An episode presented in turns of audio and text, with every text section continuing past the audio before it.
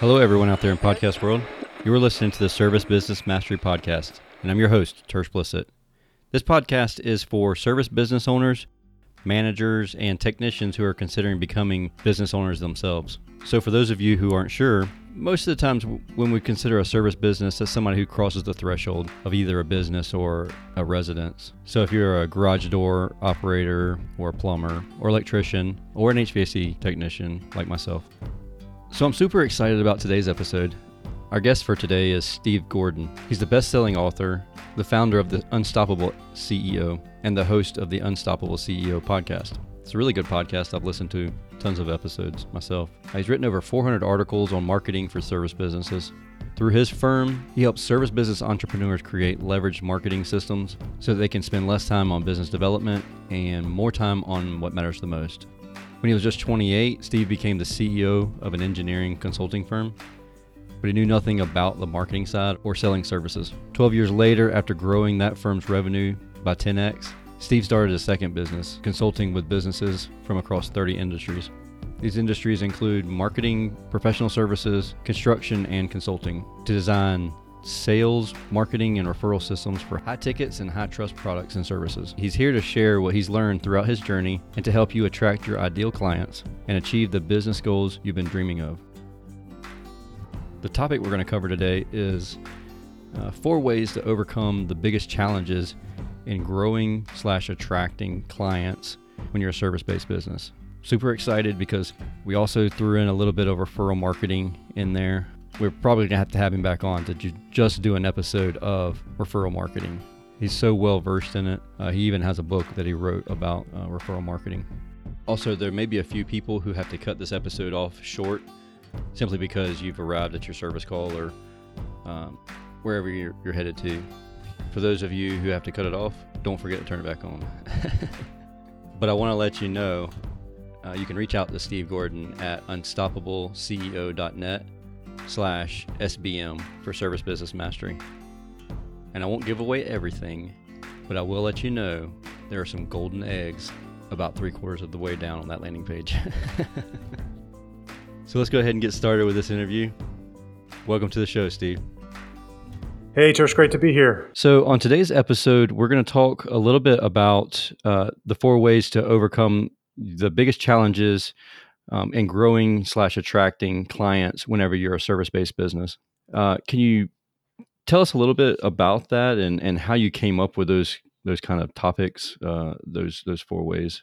Well, sure, yeah. The the way that that I, I discovered these, I don't know that discovered yeah. is even the right word.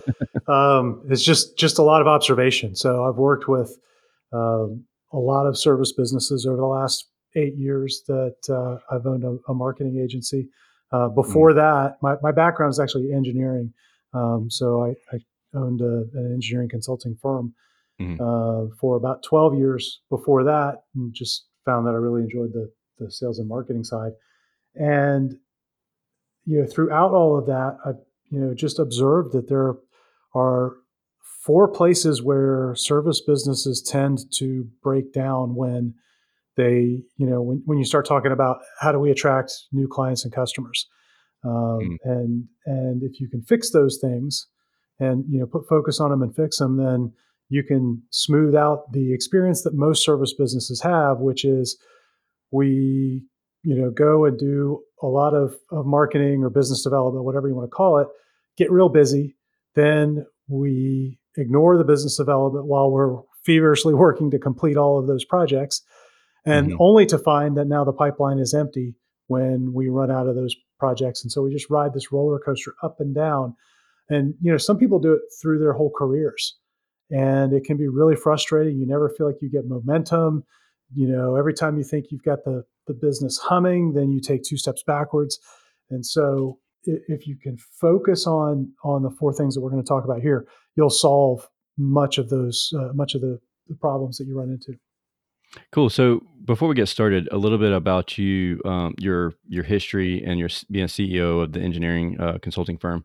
Were now were you an engineer, or did you go into that firm as something else and then became the worked your way up the CEO, or or uh, could you tell us a little bit about that how how that happened? Yeah, so we were in a really tiny little discipline of engineering called geomatics, and uh, that's actually the field that my degree is in. Okay. And so I started, you know, just right out of school as, uh, you know, kind of an entry level person on a professional track. Mm-hmm. Um, mm-hmm. And it was a small firm. I think I was the 10th or 11th employee in, and just was lucky enough to be mentored by the founder. And, and he kind of took me under his wing and taught me everything about the business. And, and four years later, I, he was kind of getting to the point where he was I think, ready to begin his exit plan, which you know uh ultimately we spent about eight years through that transition. But uh, yeah, I was I was really really lucky and, and got a fantastic opportunity at the age of 28 and uh, got got to run that firm. And I didn't know what the heck I was doing. yeah, it's really funny you mentioned that because uh, you go from an engineering mindset to a almost you're obviously a sales mindset, and a lot of a lot of people struggle with that that transition completely. I mean, you're going from your technician role to a manager's role to an entrepreneur type role if you're you know followed like the e-myth type stuff but i have a lot of friends that are engineers we have um, um, aerospace plant here the uh, Gulfstream Aerospace and the airplanes and so there's tons of engineers around us and whenever they're transitioning from the technical side over to the management side there's this huge transition that I I know that even Gulfstream goes through, and a lot of engineers they just can't make that transition. They have they'll they'll start it and then go back to being an engineer um, because it's a it's a pretty difficult process. Well, you you go from dealing in a world where everything works based on a formula. Right, you have absolutes. yeah, to dealing with people, which is about the most unpredictable thing you can do on the planet. Mm-hmm, mm-hmm. Yeah, and that's challenging. It, it requires a different mindset. Um, and I, I was probably better in that that second role, you know, dealing with the people and on the sales side and all that. I didn't know a whole lot about how to do it, so yeah. there was a definite learning curve there. But probably more comfortable on that side than on uh, on the more technical side. Really? Do you attribute any of that to um, not being an engineer for say thirty years and then try and transition, or you just think that's your personality in general? Uh, I th- I think that's kind of the way that that I'm I'm geared more towards gotcha. you know being being out and being around people. But um, you know, eh, when I look at how I got into that career path, it was largely a lot of luck and and circumstance. You know, um, yeah. I didn't. I certainly didn't start off in college that way. I think I had 13 majors in college, so I wasn't quite quite sure which direction I wanted to go. And and uh, it was it was time to decide. And and this happened to be there, and and I enjoyed yeah. it and had a great time with it. But uh, Cool. I, I, tell people it took me until I was like 39 to figure out what I wanted to be when I grew grew up, and um, and sometimes I still question that. So Oh yeah, hundred percent. I'm I'm right there with you. I'm a serial entrepreneur because I, I still haven't decided what I want to do when I grow up. Yeah. So, all right. Well, let's get started. So, um, the four ways the, to overcome these challenges. Uh, let's get started with, with number one. Yeah. So uh, the the number one thing, if you take nothing else away from from what we're going to talk about today, but this, it's it's focus, um, mm-hmm. and a, and a particular kind of focus. So when when we get a new client in our firm, it's it's usually a service business owner who has built the business. They've had some success. They've you know, it, it's a functioning business. It's not a startup, and oftentimes right. they've been around for you know maybe even a decade, but they they kind of stall, and oftentimes the reason that they stall is because you know when you start a business, you will take any project that presents itself. Mm-hmm. Right. Absolutely. You need the cash. You got to keep the lights on just to to get the business off the ground. Well, that tends to then turn into a habit where every time you get any opportunity, you're going to figure out a way to make it work. It's kind of the, you know the entrepreneurial spirit. But mm-hmm. what we found is that the businesses that grow from that kind of struggling stage to really being able to to have long-term growth and consistent growth are the ones that focus in on a specific type of customer or client that they serve. And so they they dive down deep into a niche of some sort. Yeah, and it doesn't have to be a you know w- when you say niche, that usually scares people. I mean, they think, oh yeah, I hear Yeah. that all the time, but you know, somebody walked in in my building with money and I, I want to take it. I get that. You should take it. Um, what we're talking about is, at least in the beginning, is is only really to change the way that you're communicating with the marketplace. So Yes. at the Yep. beginning, you're still going to take all the business that you need, and you're going to Mhm. start this transition towards being more focused. And um, and you do that by first defining what we call your ideal client, and Mhm. and that's the the type of client or customer that is most profitable for you, that gets the best results from the work that you do, that gives you joy and you give them joy to work together. Um, and and so when you really think about who that is, and you you've probably already got some of these people that you're working Mhm. with that you know they're in your customer base.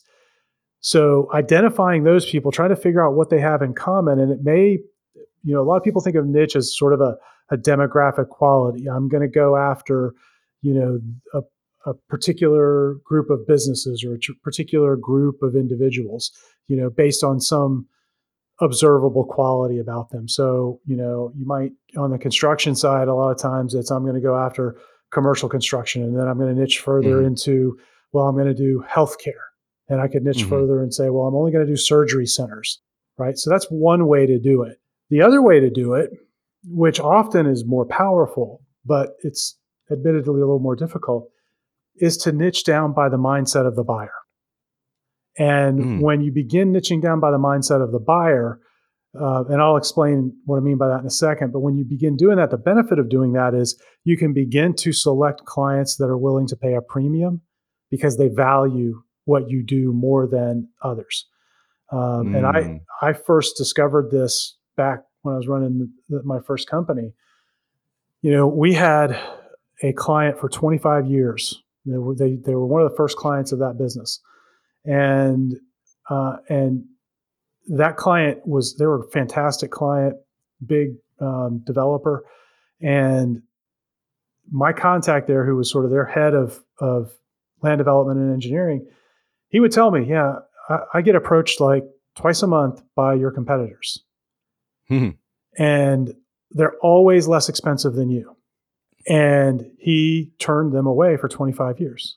That really says something about offering that value versus the that price and finding that that customer.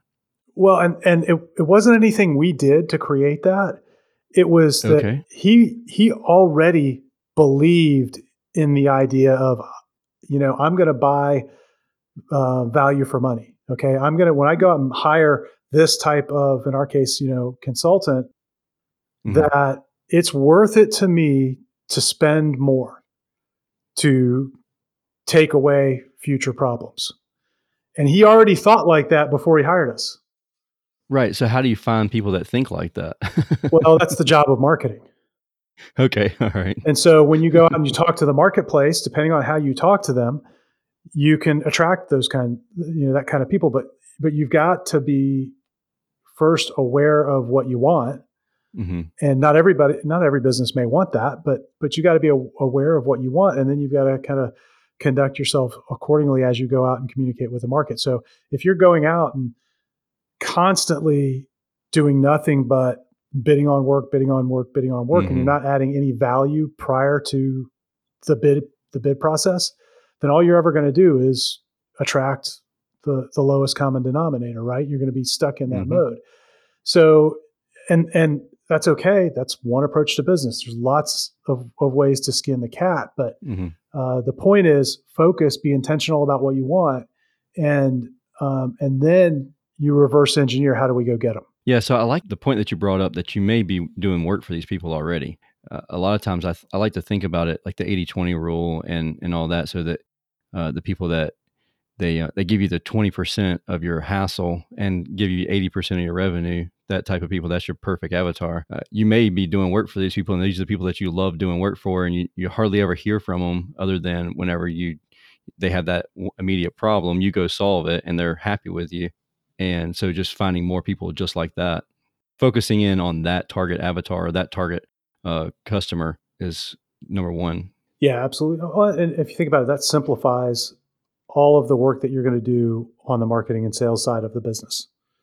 And um, and and when you instead simplify of, instead like of trying to instead of you're trying to find or or reach out to everyone. So instead of advertising to every single person, only advertise to your target audience, and then if someone else comes along with them, then uh, that's kind of just bonus for it. If somebody says, if, if you ask them who your target customer is and they say everybody, then that, then it means nobody. well, yeah, that's just it. Well, and it's got it's got benefits on the operational side of the business too. So, in in our work with our clients, we have a, a done for you marketing offer. So clients mm-hmm. come in, we'll we'll do um, some specific things uh, within their marketing for them, and you know, and, and when we first offered that, we had a broader definition of who our ideal client was for that.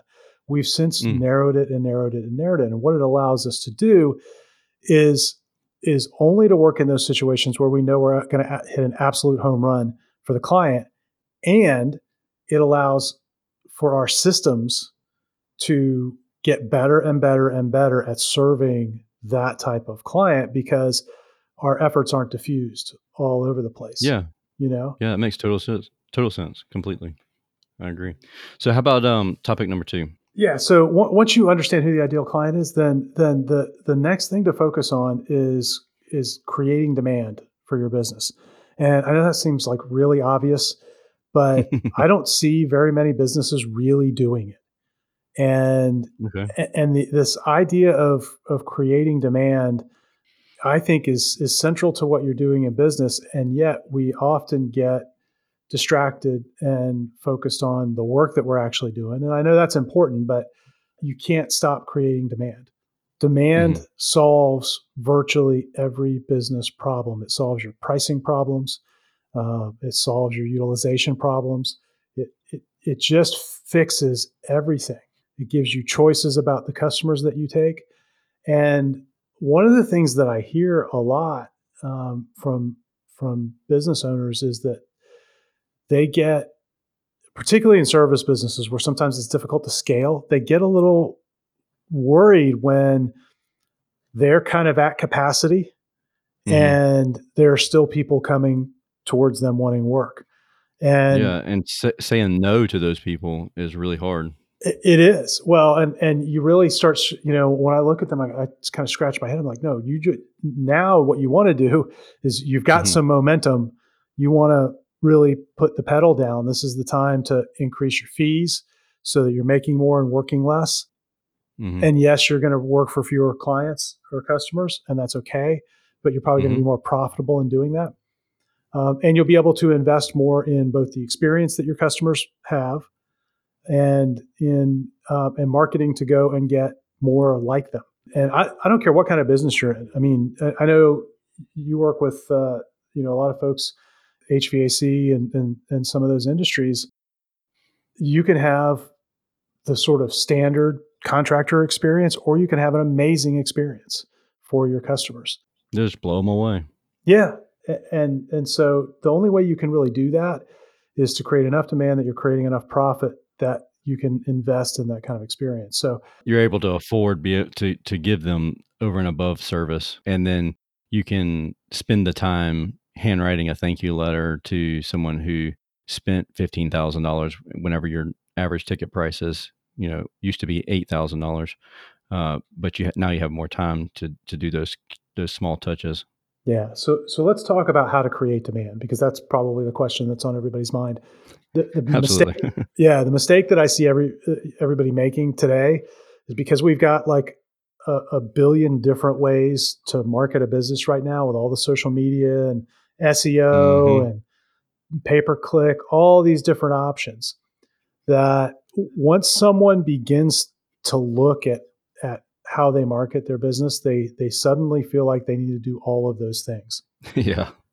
And that number one, it becomes a little bit overwhelming, but but two, oh, yeah. it it it really it, it thins out your effort, it diffuses your effort. And what you end up doing is is a lot of thin marketing where you're dabbling in a lot of different things, but not really making any progress. Mm. And so what what we would tell someone is look, pick one, maybe two ways to begin with. It's particularly if you're not doing a lot of different business development right now, pick one or two ways and master them. Within your business, master them. Whether you as the owner are the one mastering them or you're leading the effort and you have a, you know, a team of people that are handling sales and marketing for you and that they master them. But but pick one or two. You're saying either pick pay per click or pick LSA or pick one social media platform, or you're saying either pick uh, social or pick SEO or pick radio? Or can you explain that a little bit? Yeah, no, I'm saying pick pick one. Like so, pick if you're going to do pay per click, Facebook focus. You know, hey, I'm going to Okay. do Facebook. Um, Okay. Because that, I mean, that could be a full time job in and of itself. Oh yeah, yeah, I Yeah. agree 100. percent Um, most often, I mean, for most service businesses, their biggest opportunity is in referrals because they do a horrible job at referrals. And if you Yeah. mastered getting new leads through referral, Mhm. most of the time that's all you'd ever need. Um, you know, and so so you can you can start right there. You don't have to make any giant investment.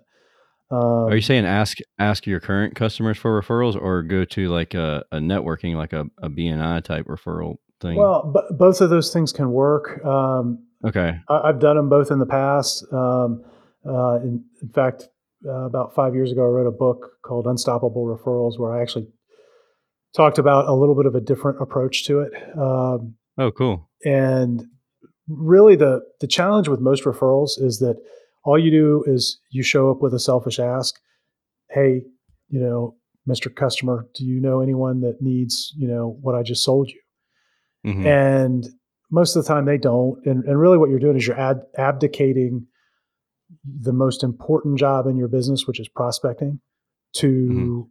An unpaid and untrained sales force called your customers. Mhm. and that generally doesn't work out very well. So in the book um, you know we we lay out a plan to be more intentional about how you get referrals and remove all of the risk out of it. Because in the old way of doing referrals you know when you ask hey do you know anybody? and you leave it at that if one of your customers is going to bring someone to you as a referral they know that the first interaction that the two of you have is called a sales meeting Mhm. and they also know that the only way we measure success in that meeting is if you sell something to their friend. Mhm. So there's a ton of risk there for the customer that may want to help you. right, If you can remove that risk and make it easy for them to pass you on, you can actually multiply the number of referrals you get. Uh, you just have to change the way you think about what a good referral is. Most of us right now think about a really good referral as being somebody who has checkbook in hand, ready to buy, and we can Yeah. you know install it next week. we could do a whole a whole podcast episode on just just on the referrals because Oh, this is such a yeah. hot hot topic for all of us. I mean, the fact that you you mentioned asking your customer most of the times it's other than like your your one man shops that are the service tech and your manager and your CEO and all that. Uh, most of the times you're going to have a service tech that's in there and they're not even as passionate about the business as you are. So getting convincing a service tech to ask that customer for that referral, um, I find is even more difficult than me asking for referrals Oh, or absolutely. reviews for that matter. Yeah. Well, the our simple approach is is to remove that pressure of the sales meeting as Mhm. as the first interaction, and and remove the idea that we're going to get with every referral somebody who's pretty much you know ninety percent pre-sold. That we're Oh, okay wow. just using it as lead generation, Yeah, yeah. and then we'll do the job of taking them from somebody who has some interest or has some problem and taking them down the path of turning them into a customer because that's really our job. That's not our customer's job. Absolutely. Um, and so when you make that shift, now you you can put a whole lot more um, control over that whole process. The way that we do that is we use information. And so what we'll tell our clients to do is you know, create t- take what you would normally tell someone to educate them, you know, about what you do, and and um, and help them sort of make a decision to solve whatever problem it is that you solve. Just package that up, put it into a short little report, put it into a short book. We had one client do it. Uh, he put it into a book, and calling it a book is being extremely generous. It was 12 type pages in Microsoft Word, right? It got formatted as a book. Well, that's a that's a book to me. I don't your books. I don't think I could write them unless I had somebody else transcribe it. Well, me yeah, write, but, saying something.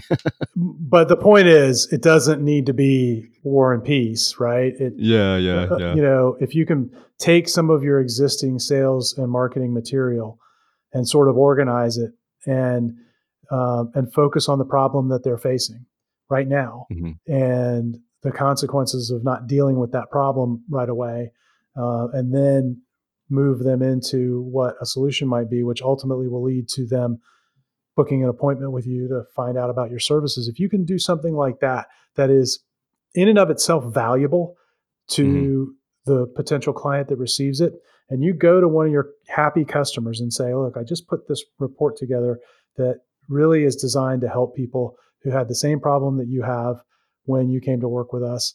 And I'm just really passionate about getting this out to as many people as I can. Can we sit down together and brainstorm, you know, five or 10 people that you think would benefit from having this? Hmm. And by having that little conversation, you, would be amazed at how excited people are to help you because you just gave them an easy way. They already like you, you already did a good job yeah. for them, but they don't want to go try and convince someone to come meet with you. It's too much. Yeah, no, I agree hundred percent. And and like you said, it's a it's a huge risk for them on their behalf. Uh, if they if if you go in and you're trying to sell them something immediately, and then that that relationship isn't a perfect match, then it might tarnish their relationship as friends. Absolutely. But for them to pass on a short little book, you know, like we talked about the little 12 page book, or hmm a, a, report or some other thing that that would be valuable. There, there's no risk in that. How long do you think is the average time spent doing something like that um, on the owner's behalf or the the business's behalf for you something mean, of value? So like they, because I can I can, if I was listening to this, I think my question would be, that sounds really awesome, but like I only have a limited amount of time right now to work on it because I'm trying to put out these other fires. You mean to put the piece of information together? Yeah, yeah, yeah. Have you, do you know about how much time they they're spending on this? I mean, is it like a whenever you've seen like the book? Obviously, it was twelve pages, but does it look like super duper professional, or uh, can you tell that it's something that that he did himself, or does that matter to the customer? Do you think uh, whenever they're looking at that? Certainly, if you can make it look a little bit polished, that helps, but not. Uh-huh. It, that's not always necessary. Okay. Never forget, I, I, used to live uh, down in uh, in South Florida, and we did a, a renovation project, an add-on of a covered patio in the back of our house, and um, and had to hire a, a contractor. And the guy we hired specialized in just doing those additions. He did like one project at a time, uh-huh. and uh he had something like this.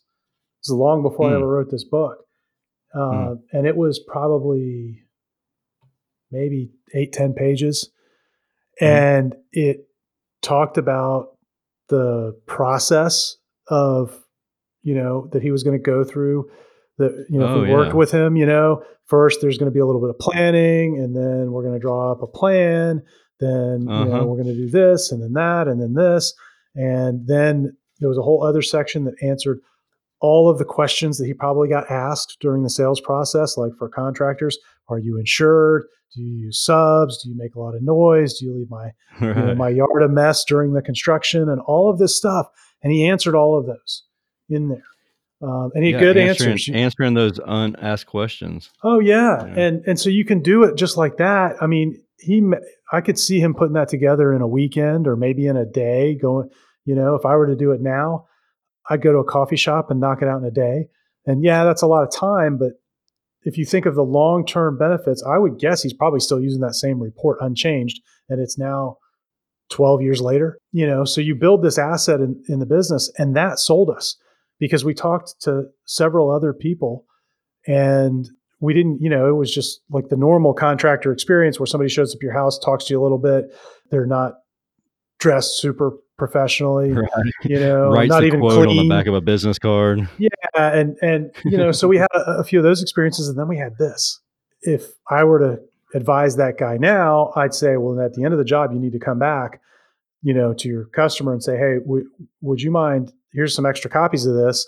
Could we sit down and and you know, can you can you think of some people who are considering doing a, a remodel job? Would you mind giving this to them? That's cool. Yeah, I, I really like that, and and you make a great point. Sit, you know, take some time and sit down at the coffee shop and and bust it out real fast. I did something like that, similar to that, a couple years ago, and put it on our website. So uh, because in our industry, I feel like that's our, one of the biggest fears is the unknown um, as far as the consumer goes. And so I wanted to answer all those questions and actually go through basically exactly like what you just said. And I laid out the entire process. If you need financing, we're going to go through that portion of it. If you don't need financing, then this is this will be the next step of the process.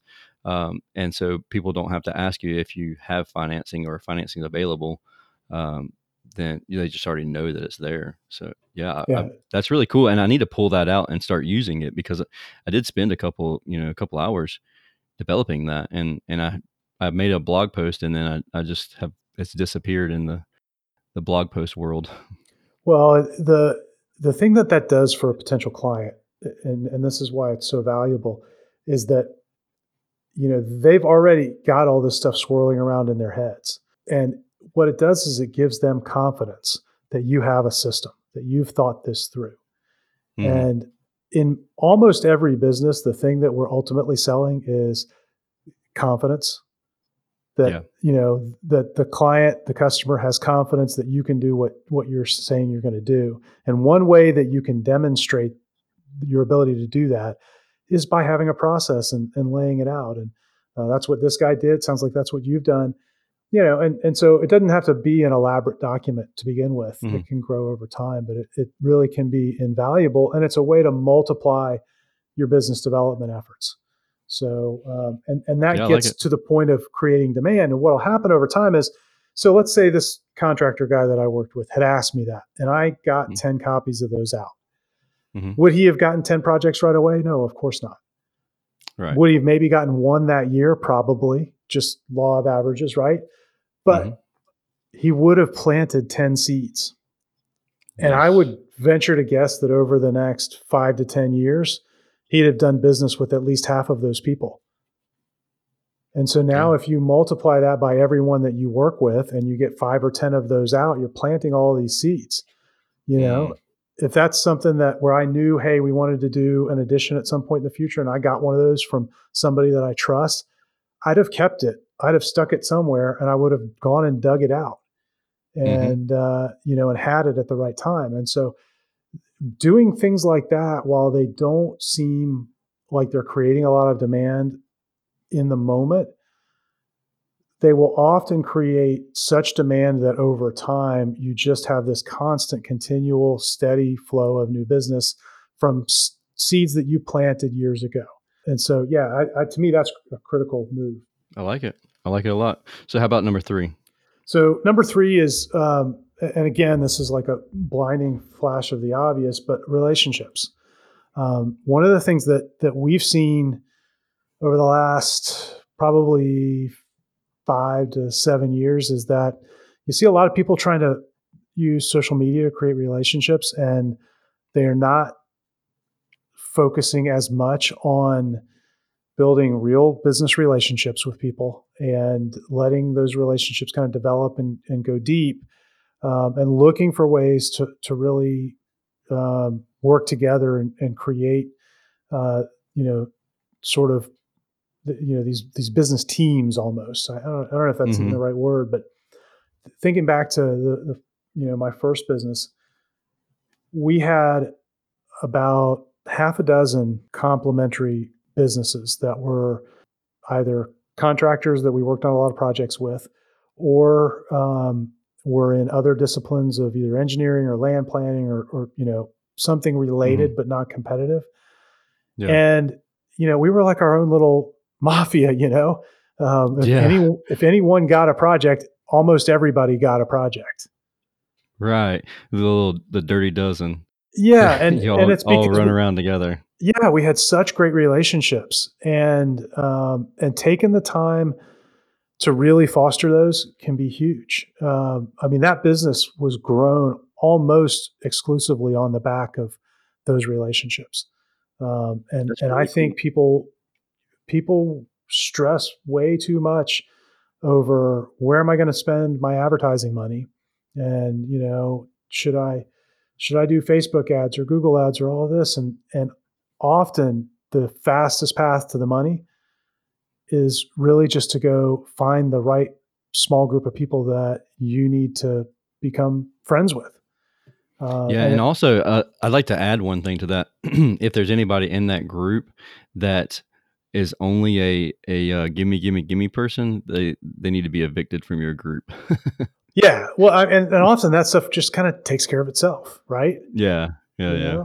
Um, and so I think that that's been kind of downplayed with the growth of internet marketing, and we do a lot of internet marketing. Um, mm-hmm. It's it's got its place and its purpose, but if you want to look at foundational stuff, particularly if you're in a service business and and you're working in a relatively small geographic area, it's it's easy to do that. But even like in our business, we've got clients all over the world, and the the reason that we continue to to develop really good client relationships and have lots of people sent to us is because I've gone out and built these, you know, relationships and I can probably, you know, it's probably fewer than 20 people. Oh yeah. You know, cool. that that I can attribute that stuff to. So that's the third. I like it. I like it. I like it. So how about number 4? So the fourth is uh admittedly the most difficult for most people to implement. Is follow up. oh my um, gosh, yes, so much so. yes. Guilty. 100%. Yeah. Right um, and the the reason that people don't follow up, in fact, I'm I'm I'm writing a book now on follow up. Um, mm.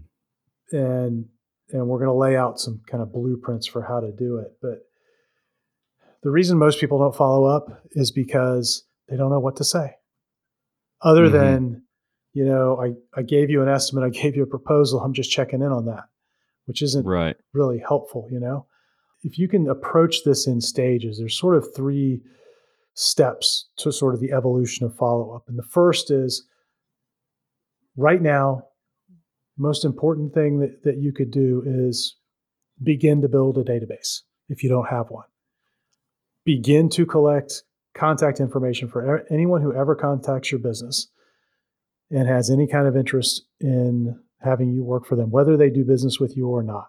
And often, what will happen in in small businesses is you'll capture information from the people who ultimately pay you because mm-hmm. you've got to bill them, right? Yep. But if they call and have interest but never move forward, or they call and have interest and go with a competitor, it's like we get sad and depressed that they didn't pick us and we give up yeah. But completely. Yeah, but they they liked something about you enough to contact you. Mm-hmm. And even if they go with a competitor, you you never know when they're going to have a bad experience with a competitor. Absolutely. And and you've got to be there. And so the first thing you can do is build a database and then send an email to, to that database on a consistent basis. And I would recommend no less than once a month. And if you want to do it more ideally, I'd do it every other week or even weekly. You don't find like weekly becomes kind of spammy, or I get lots of emails, and so they really have to have value to them if I get them weekly. I feel like. Exactly. Okay. That's the secret. If you're going to send anything at all, it needs to be valuable. Otherwise, it is spam. It doesn't matter what frequency you send it on. The difference is if you send it less frequently and it's spammy, you might be able to get away with it. If it, if it's no value, somebody might just ignore it. Whereas if you're showing up once a week mm-hmm. and every week you're reminding someone that hey, I'm here with no value, they're yeah, they're gonna yeah. get off of your list. What we found a, a, a direct correlation between showing up frequently and being valuable with uh, in, increasing the number of leads into your business. And and so you, you need to figure out how am I going to communicate with people on as regular a basis as I can keep up with consistently. So if that means right now just monthly, then start with just monthly. If it means you can do every other week, do every other week. Don't do what most people do though, which is, hey, I'm going to do uh, every other week email, and I I got the first one out on time. Mm-hmm. It was on time because anytime I sent it would have been on time, and I got right. the second one out just by the skin of my teeth on time, and then I skipped the third one. I got a fourth one out a week late. I skipped the next three, and you know, mm-hmm. don't do that because all you're doing there is is communicating that you can't commit to something, mm-hmm. which speaks to trust. Mm-hmm. So you want to be consistent with it. You want to show that I'm going to show up reliably and I'm going to have something valuable for you, my future customer. Mm. And uh, and and in doing that, you're going to build a relationship with them over time through email. Would you recommend creating ten or twenty of them right off the rip, right to start with, and then just waiting those two weeks to put them out there? You could do that. The reality is, most business owners won't. I just feel like there's a lot of us that get stuck, especially in the air conditioning side. Uh, we're so seasonal, especially around here, that when the summer hits, if that's not already produced or generated, it's really going to be hard to take the time away from putting out the fires that come naturally with the mm-hmm. business uh, to create a blog post or to create this email that's going to be put out every other week. Yeah, uh, if you've got a really seasonal business, mm-hmm. then you may want to think about getting them done in advance. I would recommend for most business owners that you don't attempt to write them. That um, okay. Really, one of the best things you can do is start a podcast. The, the reason is I've never met anyone who ever got conversation block. But I talk to people all the time who get writer's block the minute they sit down in front of Microsoft Word.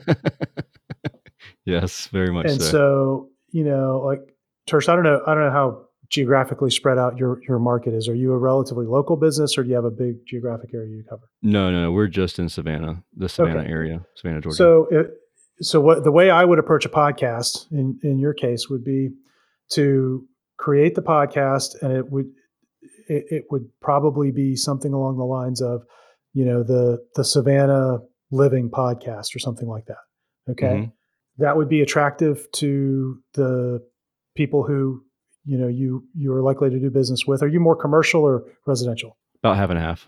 Okay, so it would appeal a little bit to the folks on the residential side. But what mm-hmm. I would do for the, the commercial side is I would go around and I would interview business owners.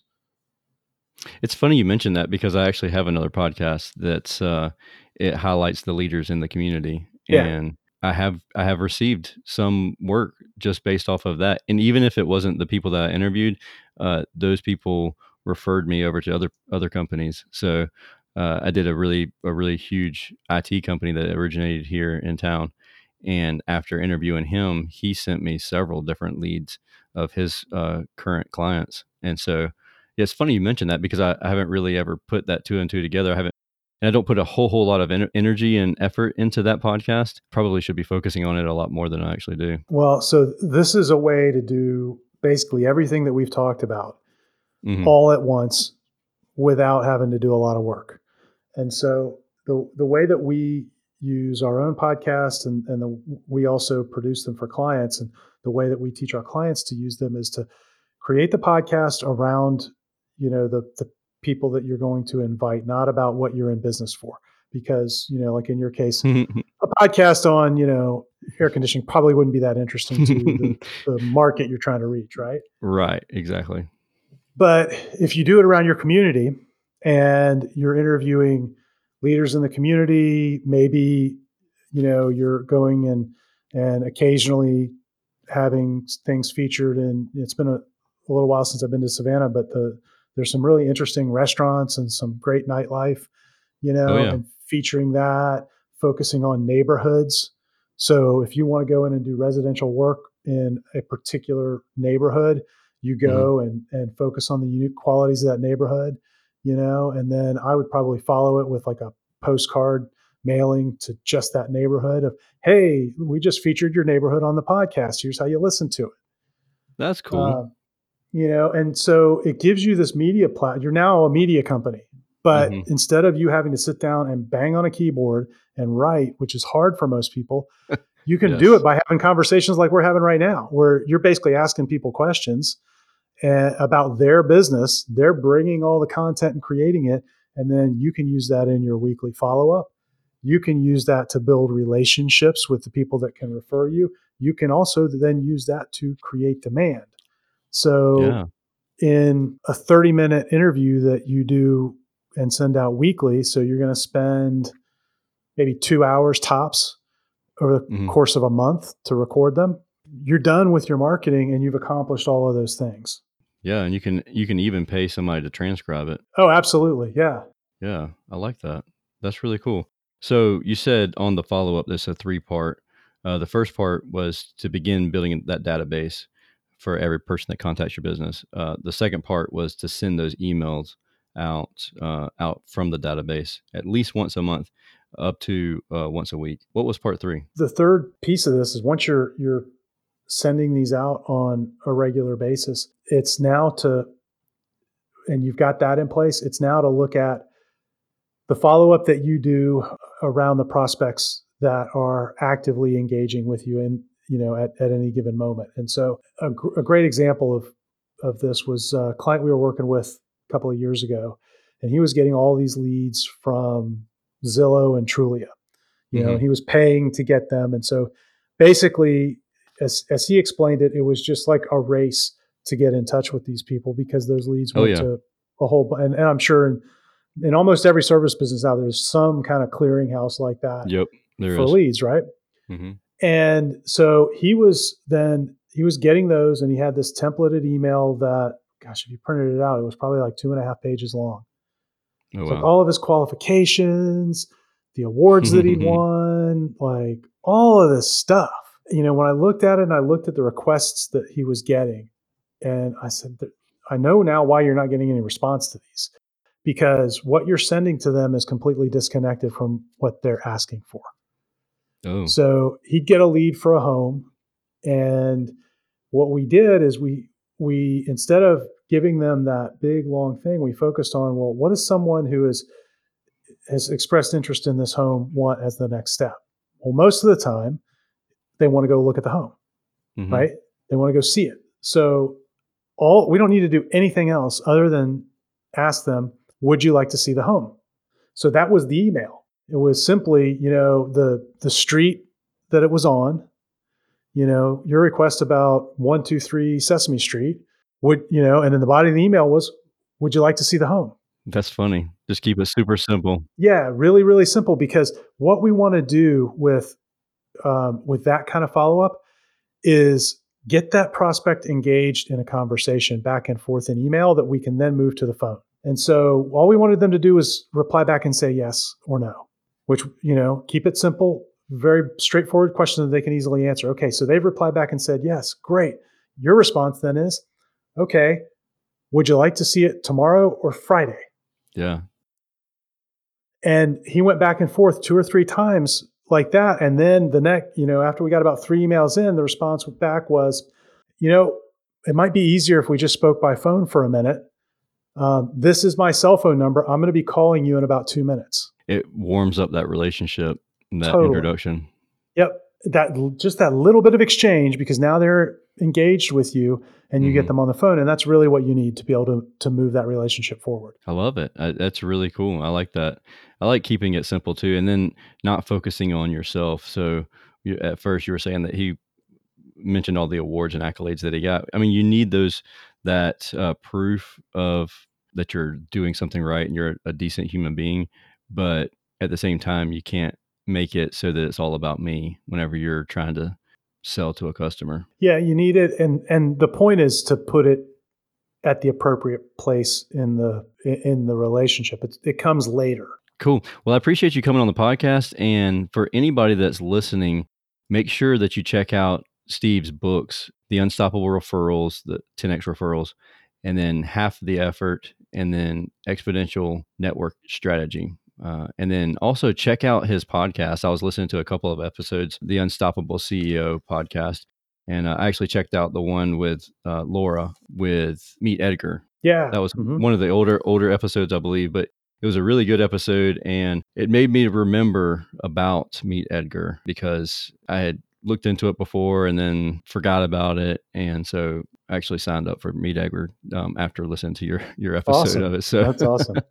I'm sure she'll be happy.